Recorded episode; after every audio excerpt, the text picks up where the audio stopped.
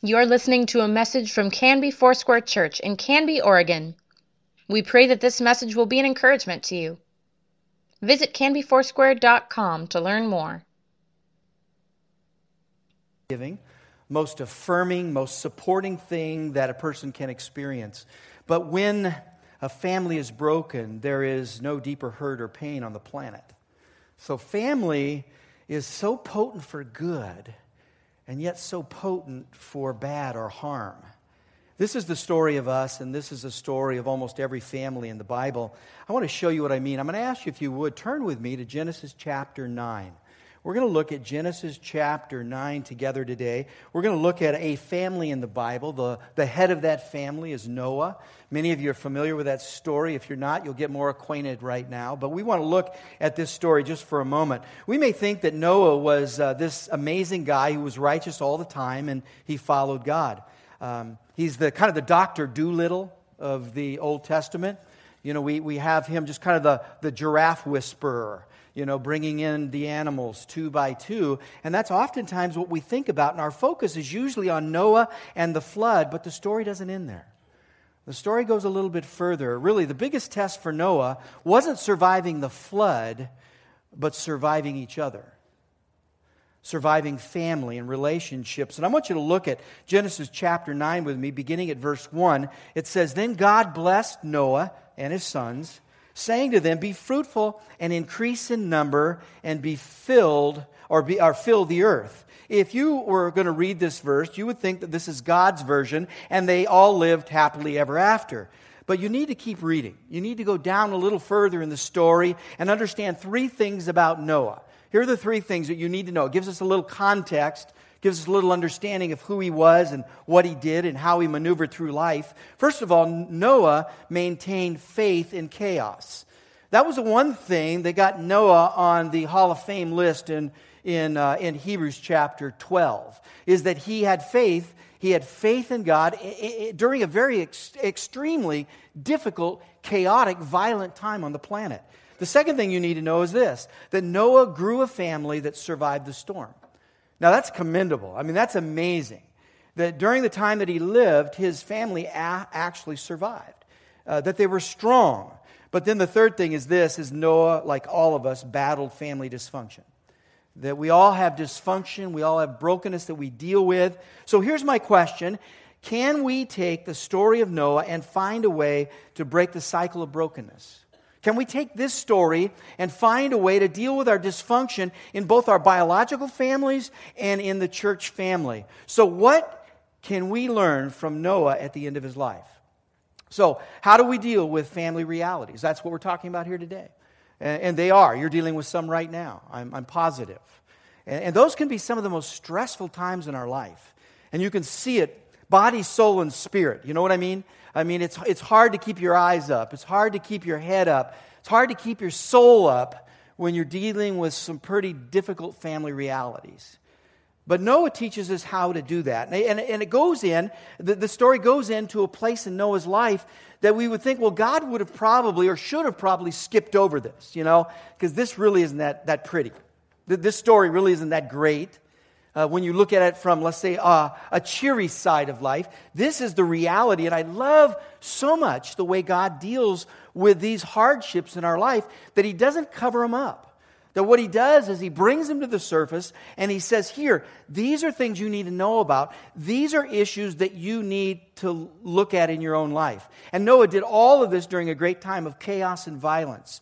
So, what is the best strategy during a time of chaos and violence? Well, I don't think you have to go very far to, to look around at the day and time we live. Is what is our strategy? What do people do in response to a chaotic time, a very violent culture? Well, there are a few things that people do. Number one is we hide. Uh, a lot of times people will just run, they just want to hide. They want to go live on a mountaintop somewhere else and, and have no one bug them. Maybe you feel like that. Another response that I, I think people have is they just become more violent so they respond to violence with violence. But then there's a, a, another way, and it's a better way. It's the way that Noah dealt with violence and chaos in his time. Noah got near to God, and that's number one. I want you to write that down. If you have your outline, write that in there. Noah got near to God. It says in Genesis 6 5, the Lord saw how great the wickedness of the human race had become on the planet, on the earth, and that every inclination of the thoughts of a human heart was only evil all the time. And then in, in that environment, you go to verse 9 and you hear how Noah dealt with it. Noah was a righteous man, blameless among the people of his time, and he walked with God. Now, when you read this, I know some people are probably thinking, well, God only walks with holy people, and, and, Noah was one of those holy people. You may think that God doesn't want to walk with you because you're flawed or you're, you're broken. Listen, Jesus Christ came to this planet, He lived a perfect life. He died a death that atoned and redeemed us. He rose again to give us power over the life that we live. He got rid of all the obstacles that stand in the way from you and me walking with God and being in God's presence. And we have to know that. Problems solved through Jesus Christ. Jesus Christ took care of that. And so we have an open door, really, an invitation through Jesus Christ to have a relationship with our Father in heaven that we couldn't have before, but we have now in Jesus. Now, God wants to walk with you. That's what I want you to hear this morning. God wants to spend time with you. He wants you to be in His presence, and He wants Him, Himself, to be in your presence. So God wants that relationship. He wants that interaction. So here's what it says about God's promise to mankind because God came and He brought a promise in Genesis chapter 9, verses 14 and 15. He said, Whenever I bring clouds over the earth and the rainbow appears in the clouds, I will, I will remember my covenant between me and you and all living creatures of every kind. Never again will the waters become a flood to destroy all life. See, God is a, a promise keeping God. Uh, when God brings promises, He keeps those promises. God is a God who is faithful in promises to you. And so here are three types of promises that you need to know about that are in the Bible. There are three kinds of promises that we need to kind of get our head around and understand when God speaks to people, when He speaks to you, when He speaks to me, He comes at it from different ways as far as promises are concerned. So there is, first of all, a universal covenant or universal promise. This is the promise here in chapter 9. God will do this no matter what. That God gives us a universal promise in Genesis 9, 14, and 15. He says, I'll, I'll, never, I'll never flood the earth again. I'll never destroy people through a flood again. That is called a universal covenant.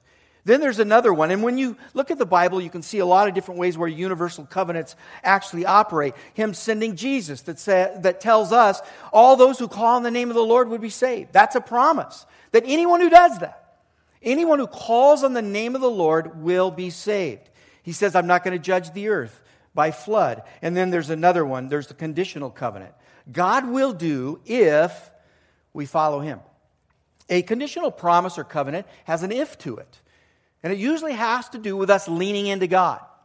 It has to do with us being obedient and following God. It has a condition to it. And it says, I will do, God says, I will do this if you do this. I will do this if you do that. And so we have what we call conditional covenants. In James, uh, I believe it's chapter 5, where it says, uh, I'll give you anyone who asks, anyone who asks for wisdom, what does it say? I'll give it to you. If you ask for wisdom, I'll give it to you. What does it mean? It means I need to humble myself and ask. So God says there's an if to it. What do you have to do? You have to humble yourself and you have to ask. And then there's a personal covenant. Some of you have experienced this before that God will do for an individual what he says he's going to do. That maybe in your journey with Jesus, your journey of faith, that you profoundly heard God speak to you, and when he spoke to you, you knew that that was a personal promise to you. Maybe it had to do with your life, your future. Maybe it had to do with your family or your friends. But listen, God is not idle. He is not empty. When He gives promises, He holds to those promises. I remember as a young man hearing a few of those promises to me personally and walking, watching God walk that out in the journey of life for me the things that I've been able to experience because God made a personal covenant with me. He did it with Abraham. He said, Abraham, I want you to look in the sky. Abraham, I want you to look at, at the sand that, that is in the seashore, that's in the ocean. So will your offspring be. Your offspring will be as many as what you see with your eyes. it, it is, it's, it's amazing. It's incredible. And God comes through. He promised Abraham something, He promised him a mighty nation, and that's exactly what happened. So here's the key idea, and I want you to think about this just for a moment. You cannot be a faithful person without first learning God's faithfulness. You know, we all have to have a model, don't we? We all have to have someone that we can follow. And so, for me to be faithful, I need to learn about God's faithfulness. How do I learn that? I learn that through life, through circumstances, and oftentimes through the hard way. I mean, there, there are times that we, we get in life where we're in a jam, we're not sure what to do, we're at the end of our rope, we don't know where to turn or what, where to go. And God comes along and he, he just opens these miraculous, marvelous doors for us that bring life and that bring freedom to us. And what we recognize is He is faithful. And because He has shown me faithfulness, I can live out a faithful life. And hopefully, I can teach others faithfulness as well. So, leaning into God's promises builds our faithfulness. When you experience God's faithfulness and walk near Him, it gives you strength to be faithful. Can you say amen to that? I think that's so true. When our faith is, is put in our own resources, when our faith is put in our own relationships, um, and maybe there are people we really count on in life, and we've experienced this, oftentimes those people are people who disappoint us. But when we go about life and put our, our, our faith and our ability and relationships and our resources, ultimately we become disappointed. Because certain people didn't live up to certain expectations. Let me ask you this question whose problem is that? Yes, it's my problem. Because the promise I've been given is that God is the only one that's truly and completely and perfectly faithful that, that there are going to be bro- there is going to be brokenness. There is going to be hardship in relationship. When we put our faith and our trust in god first we are strengthened and transformed by his holy spirit. So ultimately what i'm saying here it's the holy spirit making alive god's faithfulness in your life. That, that when you recount god's intervention when you recount god's uh, relationship with you one of the things, and really the first thing you could come out of that with an experience or a circumstance, you can say, God is faithful. There's no condition to that. He is absolutely faithful. So here's the second thing I think you can pick up from the story that we learn about here with Noah's life. It's really it's, it's profound. Uh, it's the second point. Uh, so you might, might want to write this down. Get ready to write this down don't get drunk. All right? I mean, really, don't just just don't get drunk. This passage is a, a, a little bit PG 13 here um, because what you have involved uh, in this story is you have drunkenness, you have nakedness, and you have an old man, and let's all agree that those three things put together are very awkward. Very awkward. And so uh, we, we're given a little disclaimer here for PG 13, a little bit here. Listen, don't write me complaints uh, through the email. If you want to write anybody, here's, here's where you can write Pastor James Walton dot canbyfoursquare.com. So if you want to send somebody a complaint about this message, go ahead and send Pastor James. He is so much patient and generous than I am. So you go ahead and write him. But this is the story we have here. You can see it in Genesis 9 18 through 21. It says, The sons of Noah who came out of the ark were Shem, Ham, and Japheth. Ham was the father of Canaan. So you can see the trajectory here. Canaan is really not a good story altogether. In fact, they become enemies of the nation of Israel. So you kind of see where rebellion might lead. Now, there are three boys here. Uh, I had two brothers, so there were three boys in my family and a little sister. But it was always two against one, always. I mean, you know, the one would stand back and listen to the others and decide which side they were going to be on. And it seems like this is happening in this story just a little bit. I, I think something's happening here in this passage of Scripture that we've got to get a hold of. And it goes on, it says, These were the three sons of Noah, and from them came the people who were scattered over the whole earth. Noah, a man of the soil, proceeded to plant a vineyard and when he drank some of its wine, he became drunk and he lay uncovered inside of his tent. Now, first of all, Noah is not a boat builder. You have to know this. He's not a boat builder, he is a farmer that God interrupted to build a boat. So he's just going back to life as he knows it. And one of the things that you can come up with here is what Noah really wanted to do was he wanted to plant stuff and he wanted to harvest what he planted. And that's what he's doing here. He's growing a vineyard. He may have even started that on the boat, on the, on the ark. Because this process takes a long time. This process could take two to five years before he actually got to taste the wine. But can you imagine that what he's been through, he gets to this place, he's so satisfied in his product because that's what farmers do. They love to grow things, they love to harvest things. The time comes, one day the wine is ready, yahoo! I mean, he's pretty excited. And the Bible says he became drunk. Noah became so drunk that he, uh, he laid uncovered inside of his tent. Uh, he was too drunk to put on his pajamas. He didn't cover up. He was so out of it. This is the story we read here. And here's the question why did Noah stumble?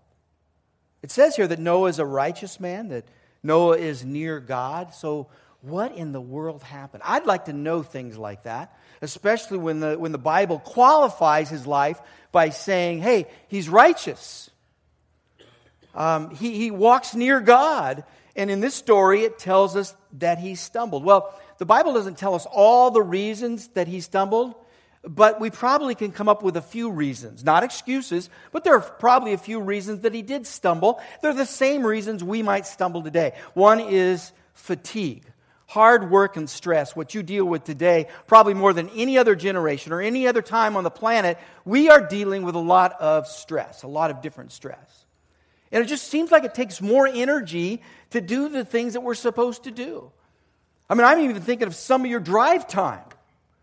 You know, if you, if you work in, uh, if you work in Hillsboro and you have to leave here to go there, you're talking one particular day, you're talking three, maybe four hours in a car.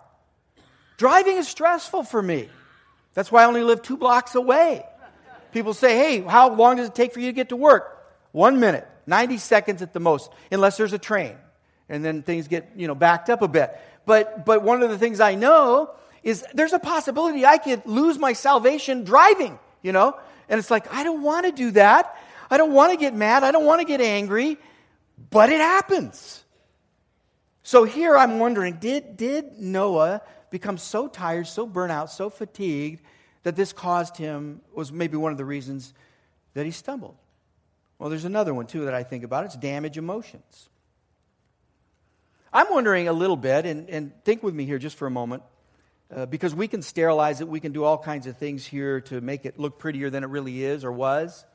I'm wondering if he had a little PSD. I wonder if he had a post traumatic syndrome. How would you feel watching all those people die? I mean, you can't, well, God was with me and it was, you know, and I was, I didn't see any of that. You did see. He did see all of that. He heard the screams, he heard the agony, he heard the pain that people were in because they were dying.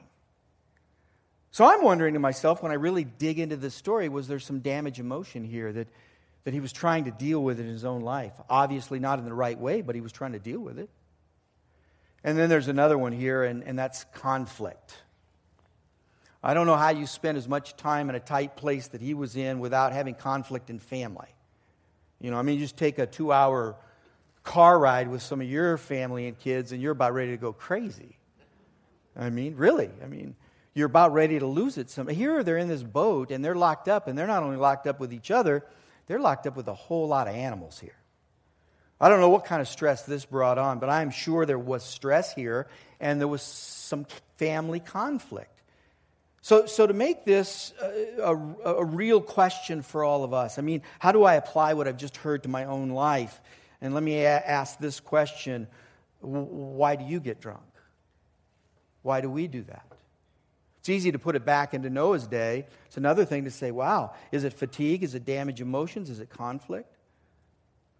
Listen, I'm, I'm really not a killjoy, so if you've come here for the first time in church, you say, yeah, there he is. It's prohibition. Guy's against all this and he's against all that. No, that's not what I'm doing here. The Bible doesn't teach against alcohol, it teaches against drunkenness. Doesn't, doesn't teach that we cannot have a drink. It says don't get drunk. That's what the Bible says over and over again. And I know this. I know Jesus drank wine, so please don't be holier than Jesus. Just a little word for you. I know that's what that we have we have places where where that happened in the New Testament. But it was different back then during Noah's day than it is today.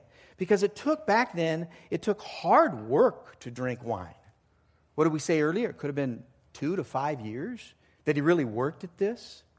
I mean, just imagine versus today, walking into a store and they give you gallons in cardboard. I mean, it's kind of amazing. And, and you go to Costco, and Costco's already cheap, and they say, now we're having a discount on all this boxed wine, and we're just going, oh man, I got my coupons. Boy, I got a lot of boxed wine right now. That's how easy it is. Every time you turn on the TV, somebody's advertising their alcoholic goods. You go to Costco, and it's like a whole showroom of, of what you can buy in the form of alcohol wasn't that way then. I mean, now we just go in and we buy boxes of wine. They're, it's volumes. So, this highly addictive substance is so much more accessible today than it was ever before. Ever before. Listen, I, I can't drink.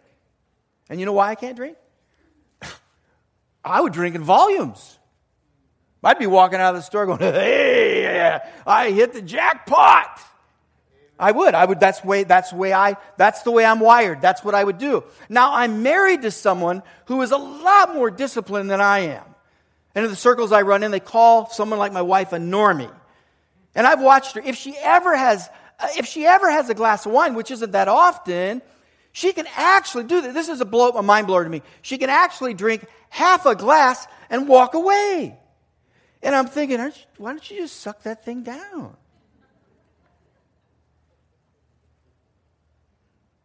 So drinking isn't for everybody.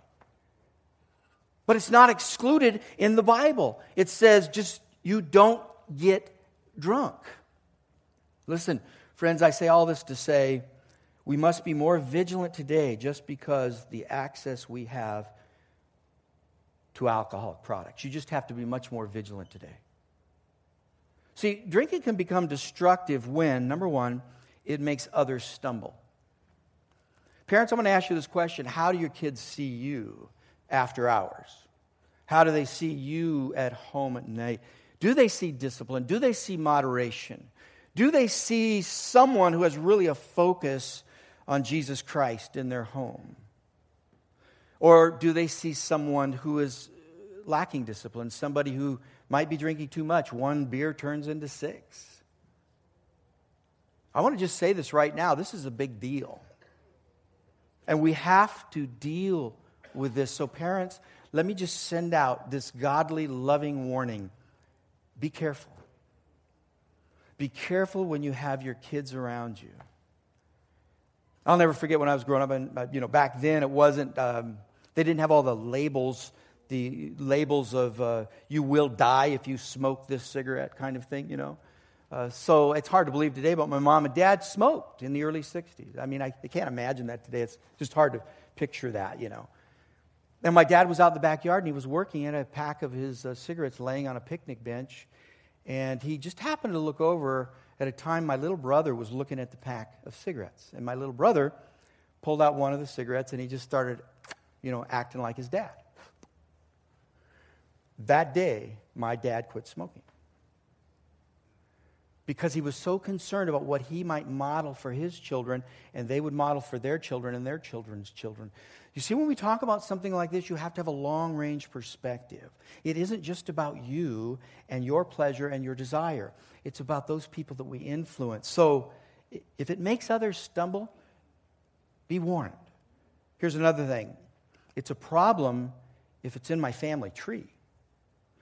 So, so when is drinking a problem? Well, if it's in your family tree, you, you got to be aware of that. You got to look back and say, well, this was this a problem with my mom, my dad, my, my aunts, my uncles. You know, it wasn't until I really had to face the reality that I had to deal with that I went into my family tree because I knew my mom and dad didn't drink, at least not in front of me, and I never really saw any abuse there.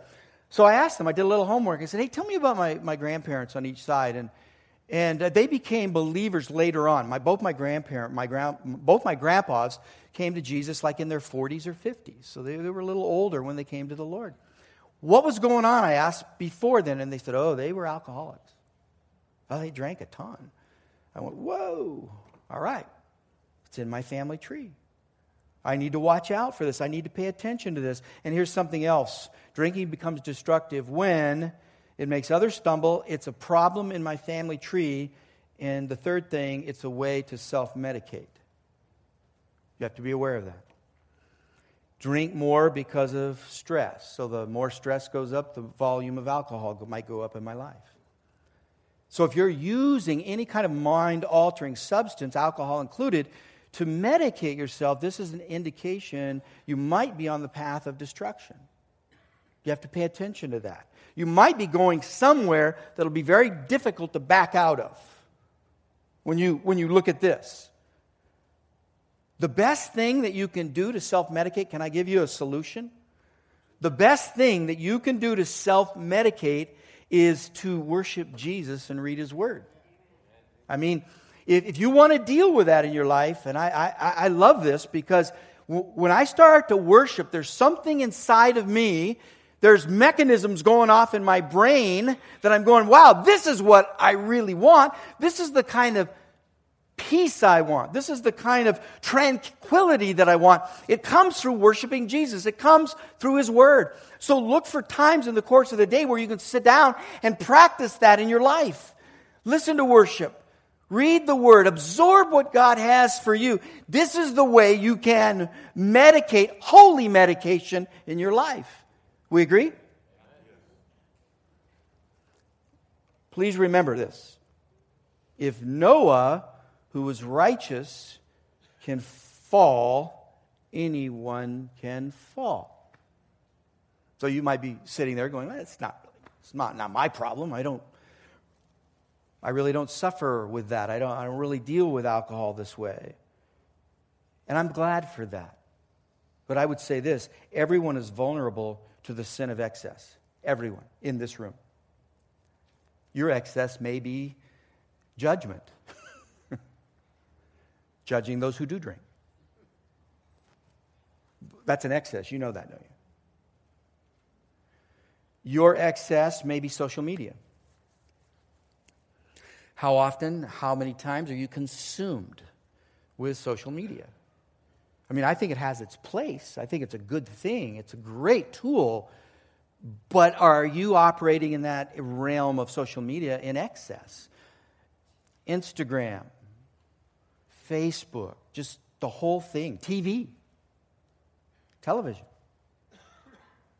I mean, the other day I was so convicted, man. I was just watching a part of a baseball game, and I knew, wow, I shouldn't be doing this. I, I need to get up and, and move around and do something productive. And that was just the Holy Spirit speaking to me at that time. He was interrupting the seventh inning of a Dodger game, and I thought, wow, he's really, man, God doesn't really care about this. He, you know, he wants me to get close to him. So, so I did. Just wanted to turn that thing off and sit in his presence.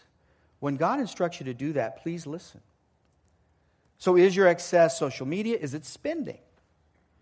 You know, if you don't spend enough, do you get angry and edgy and bite your fingernails and feel that kind of unsettledness? That's called addiction. Is it working? You know, that's the one we, we, we put a little candy coat on it. We say, yeah, I'm a workaholic. That's too bad. And that's sick. We don't say that enough. Now, I know we've got to work hard. I know there's times in the job I have, it's demanding. Sometimes I'll have 40, 50, 60, 70 hours racked up. But I'm always looking and saying, God, where are those spaces that you want me to sit with you so that this does not become an addiction in my life as it has been in the past? How do you want me to do this, God? Listen, our only excess is God's amazing grace. That is our excess. That's what He pours out on us. So here's the last thing. My last point. Are we all good? Take a deep breath. Wow, we got through that one. That's what I was thinking this morning. The reality is, family life is hard. And like Noah, being a father is hard. And I'm just going to talk to dads for a moment because I, I don't know if we do this enough. And, and I'm just telling you, I love you guys. And I so appreciate your role as fathers to your family and fathers in this community and fathers to those who are new believers in Jesus and mentoring so many. We have great fathers in this church. This is amazing. Dad, life is harder than you think. For instance, you come to Mother's Day on Sunday, and I love this, and we talk about the four reasons why my mom is the greatest person on the planet. And man, I mean, it's great, and I love it, and they are. You come to Father's Day, and the sermon's like 10 reasons why you aren't a promise keeper yet. So get your act together. That's tough. And there are foibles, there are failures, there are things that happen. Even when we're trying dads our hardest, we still roll over on our kids. I mean, something happens. It's, it's, it's hard, it breaks your heart. I don't know what you guys think about hunting. It's deer season right now, and I used to hunt a long time ago, but I don't hunt that much anymore, hardly at all. And there's a reason why I don't do that anymore. Because the last time I got a deer, I brought it to my boys and they went up and they just started sticking their finger in the bullet hole and opening its eyes, you know, pulling out its tongue. And they were looking at it going, Yeah, whoa, dad, whoa, whoa, you're really a mountain man. And so we went to dinner that night. We just started talking about the little hunting expedition. And the boys started telling their stories about sticking their fingers in the bullet hole. And I have a little girl, my youngest, she's sitting there. She's like five, and she's listening to all this, and she's looking at me. And all of a sudden, I see this disappointment just come over her face and she's looking at me and she's disappointed and that's the worst thing a father could ever feel is when his daughter is disappointed in something he's done and she's just staring me down and that disappointment turned into anger and she just got mad and she looked at me and she dropped her head on the table and she goes, she says, I love deer. And then she stuck her head back up and she looked at me and she goes, and I love bunnies too. So if you're thinking about shooting bunnies, buddy, you better not. Cured me. Haven't done it again.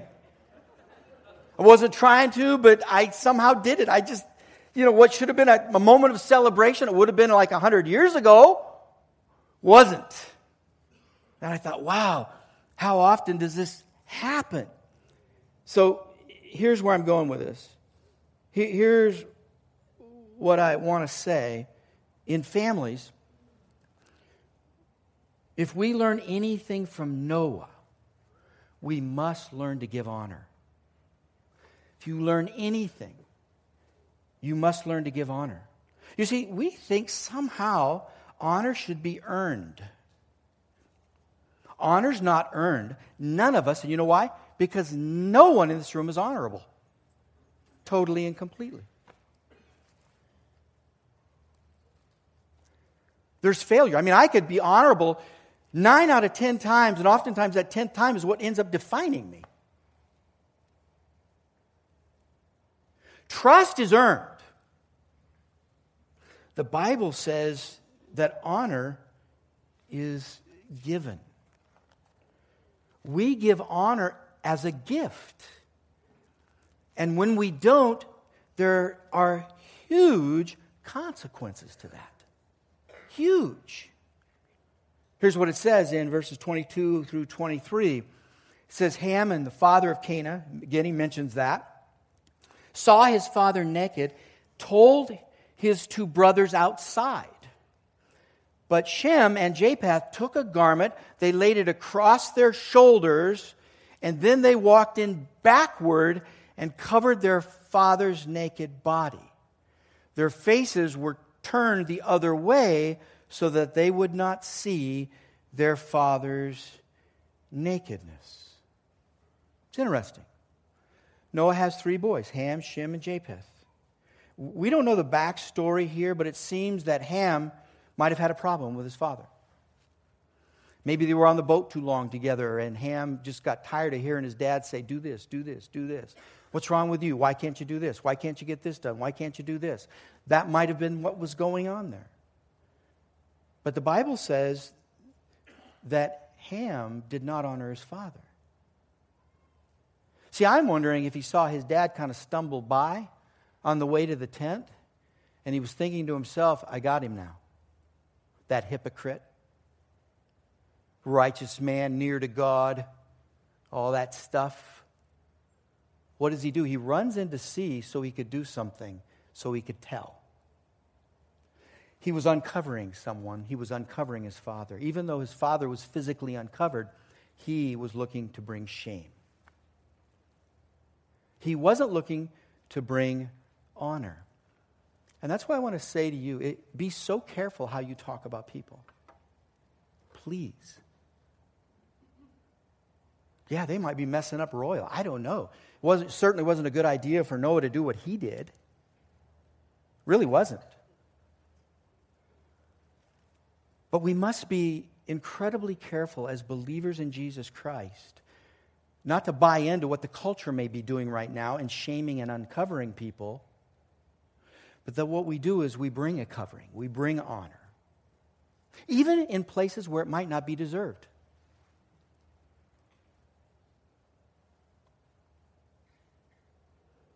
See, the two other boys took that garment, they walked in backwards, they covered their father's nakedness. Now, I, I, again, I think there were probably a couple things here that they didn't want to turn around and look. One was, wow, is this what I'm going to look like in 25 years? Ay, ay, ay. You know, I mean, nobody, you know, no young man wants to see his father like that. So they're probably thinking, I don't want to see this. I can't unsee this.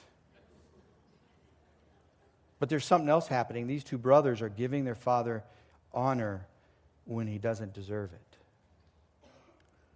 Ham went into his father's tent to exploit his father's sin of drunkenness. Being naked wasn't a sin. Drinking uh, his own product was not the sin. The sin was his drunkenness, and he still gave him honor. Why do we know this to be true? Why do we know that we need to do this and give honor? Well, Deuteronomy 5:16 says, "As a commandment, honor your father and mother as the Lord your God has commanded you, so that you will live long, and it may go well with you in the land the Lord your God has given you. Now, can I say what it doesn't say here? It, doesn't say honor your fathers and mothers if they deserve it. It doesn't say that here. That's actually left out. Honor your father and mother as the Lord your God has commanded you to do. Pretty emphatic, wouldn't you say? Now, I know there's a lot of pain that can come with this. I know there is. Because there are no perfect parents.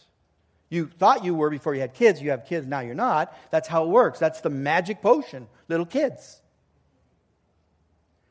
It doesn't say honor your father and mother when they deserve it. No, it says honor your father and mother. Why? So that you may live a long life. Have you ever wondered why it says that and what, what's the catch? What's the deal there? That you may live a long life. Why does it say that? Here's why because your kids are watching how you are dealing with your parents, your aging parents. My kids are watching me process and live life with my parents who are in their 80s now, who can't find their car keys and sometimes can't find their car. Dad, how are you dealing with that? Dad, I'm watching you because this is how I'm going to treat you. Do, do you see the effect here? Do you see the legacy that it creates here? The reason that this is in the commandments is saying if you want to live a long life, then you better honor your father and mother because your kids are watching you and they're going to treat you the same way that you treat your aging parents. That's a big one. Listen, dishonor, and here's the idea, and I'm going to finish with this dishonor breaks a family, honor builds. Dishonor breaks a family up, honor builds. For that reason, I want to honor, and I'm so thankful that I have parents that honor their parents, and hopefully I'm honoring my parents, and that my children will honor their parents as well. Can I say that one of the fundamental rules of, of values that we live by here, and I'm going to just tell you this, and I say it all the time around this campus cherish others and their gifts, cover others in their weakness. Not cover up, cover.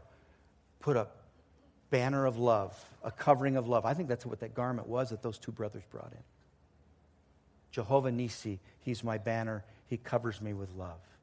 When we live this way, we honor Jesus Christ and we honor our relationships. These are family realities that we deal with. Would you bow your head with me? I'm going to invite our care teams to make their way to their places. We have care teams that would love to, ministry teams that would love to pray with you and for you. So they're going to make their way around here. So when you when we're done praying, you're going to see them. And I want you to take time and, and go, go have prayer today. Have someone pray with you. And I want to say this if you're in a place where um, you're seeking the salvation of Jesus Christ in your own life, would you do this? Take a few steps today. Take a few steps to one of these care team members.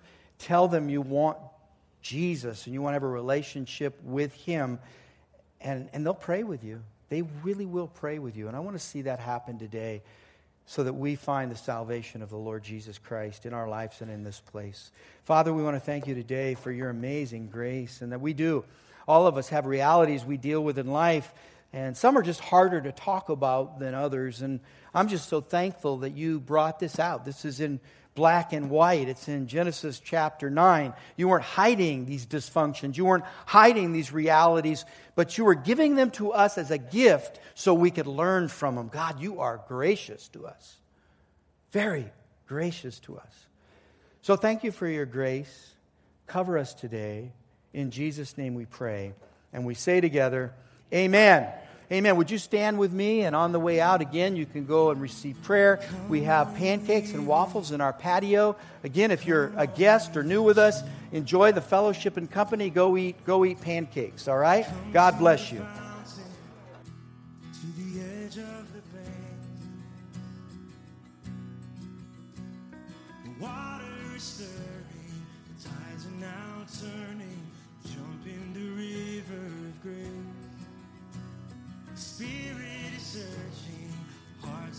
Turning, jump in the river of grace. We'll sing, I am not. And I am